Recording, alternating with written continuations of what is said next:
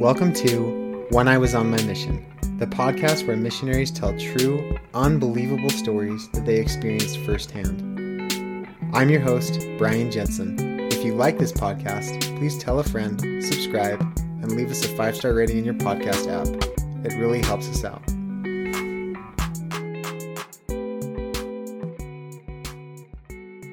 Welcome, everyone, to the When I Was on My Mission podcast. Super excited to have my brother in law on the podcast, Eric Bowen. Eric, Hello, welcome. hello. Thank you. And Eric, super excited to hear the story that you're going to share with us today. Before we jump right into that, though, uh, where did you serve on your mission? So yeah, I served in the Suriname region. It's the uh, West Indies mission, Dutch speaking. So yeah, just north of Brazil in South America. Very cool. And what was it like to speak Dutch? Was that tough? It was tough. Like I, I'm not like great at English in general. Like I'm not good at writing. I'm good at math and science. So like learning another language was really tough. But I think after six to nine months, I I had it down pretty well. Very cool. Yeah, I just spoke Southern English down there in North Carolina, which took a little while to learn. Yeah. Picked it up pretty well. and it's nice that like where I where I served a lot of people uh, Dutch wasn't like their main language like their second or third language like they weren't really advanced with it so I was able to kind of match their level of Oh, Dutch gotcha. pretty quickly rather than actually being in the Netherlands there Gotcha. Well, let's just jump in now and love for you to share your story with us. so when I was on my mission I helped perform an exorcism Wow. yeah it's kind of it's a story that like I feel like I don't love sharing because I feel like it is like a spiritual experience and it's like a little bit sacred to me. But I think more than anything, it's just, like it's cool to like normalize it. It's like it's cool to know that like devils exist, Satan exists, like those things are real, and we believe we have a way to combat that. Totally agree. We're trying to share these real experiences that happen on the mission and exactly what you talked about. So yeah, I'm excited. And I like like I said, I'm a very like logical guy. Like I I don't know, I would never believe in like ghosts or any of these like weird out there things, but you know, after you see it, like you, you believe it and you know it's real. But to give you a little backstory, I was in the furthest south part of my mission. So you're in the jungle, um, you're really far away from any civilized like area. You know, it's very broken up. Everything's pretty far apart. You're in the middle of the Amazon rainforest or jungle there. And I was in a branch that was pretty small. Um, I guess a branch is the actual church building. There were maybe like a hundred people in the in the area, and maybe like every Sunday there was like twenty people that showed up. And how big of a of a geographic area was that? It was probably over like I don't know, 30, 40, 50 miles, like a round circle. Wow. Okay. the diameter. So it was like- it was pretty the- big. All kind of in that jungly feeling. Yeah, like we, it was long enough that we'd bike, but it'd be like an hour bike between different areas of the, um, I guess the branch. Gotcha.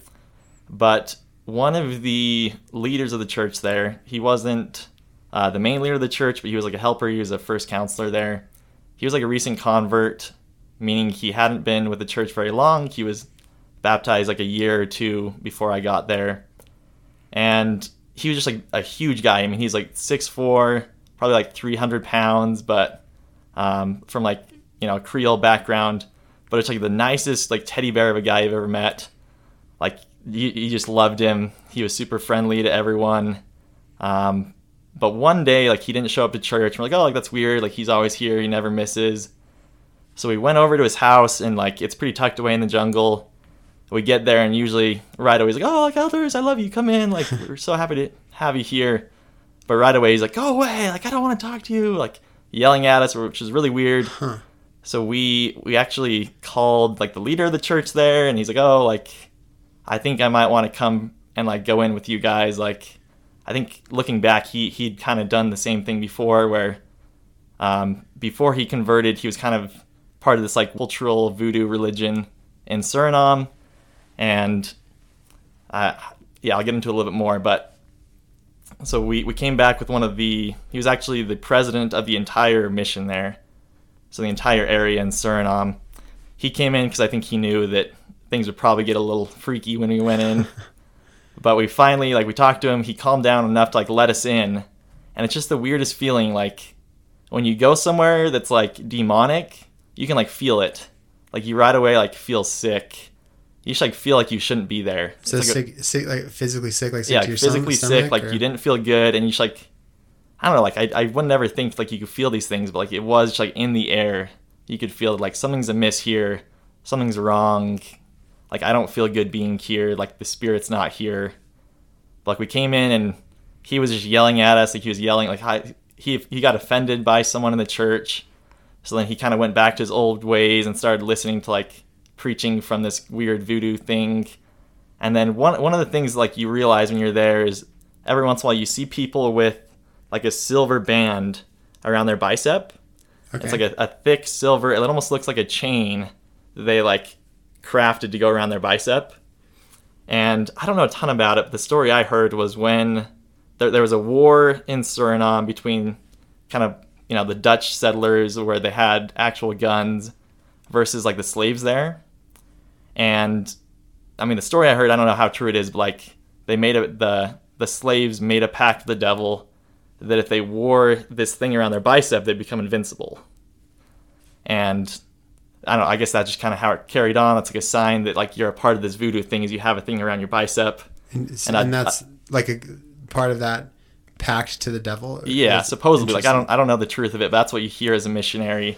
So you always kind of look out for it. Like you meet people with that, you're like, okay, I should probably like stay away. And yes, I've never seen him wearing one, but like he was wearing that when we got there. Like he kind of gone back to his old ways with it.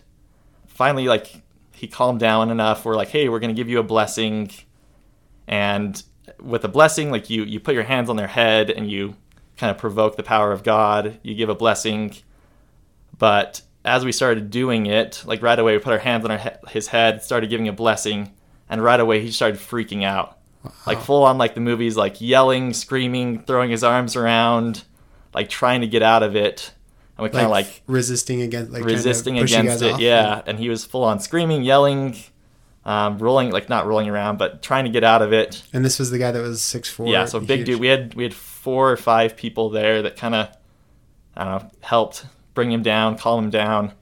But yeah, then he did that for a little while. Then kind of by the end, he calmed down and was just sobbing, crying, um, just very calm.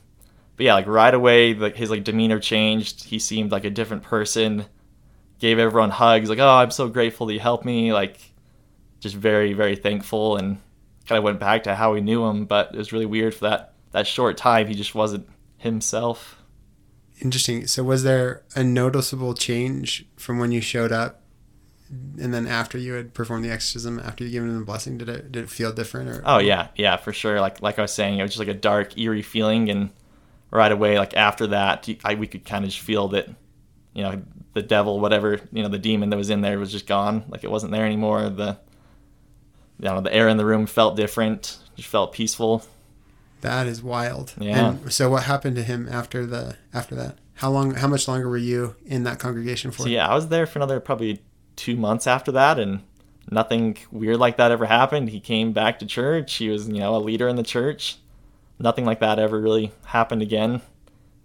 It's kind Wow. of just that short time where he got offended. He went back to his old like ways, kind of picked up the things that would invite demons back into his life, and then he kind of got it fixed and went back to normal. Wow, that is wild. And just want to dig in a little bit more on how you felt. Were you scared? Was this like an intimidating situation for you, or like how how were you feeling Yeah. while, while that was going on? That's a good question. I'm trying to remember exactly, but I mean, in my mind, the things I remember was just like getting there and feeling really bad, like feeling like I didn't want to be there, I shouldn't be there. Um, it, it it helped a lot that there were there were members of the church that had more experience, had kind of gone through that. I think they kind of came in expecting what had happened because they'd kind of known his past and kind of knew that there was probably something demonic going on. So I think they kind of powered me through or else it would have been hard to like have the confidence to do that while he was being that like negative and aggressive towards us. Gotcha. Well, I that's think one thing I wanted to add in there, one of the things that's really cool is like at least in my mind, when you get scared of things demonic, at least I I I think and I understand that like they can only really come when you invite them. Like it was a clear choice that he made to invite them back into his life. And, you know, without that I don't think they can really have any power over you or kind of do you any harm. Well, that that is an incredible story. I never had anything like that occur to me when I was on my mission. So that's Yeah, really it's pretty um, wild. Yeah, that is wild. Thank you for uh, for sharing that with us. And just want to ask you a couple more questions before you go. Okay. First, um, I want you to think back to when you opened up your mission call and uh, you were called to the West Indies. What what did you think? What were your feelings? I think right away it's just confusion. Like I had no idea where I was going. Everyone was like getting their phones out, like where even is that? Where are you going?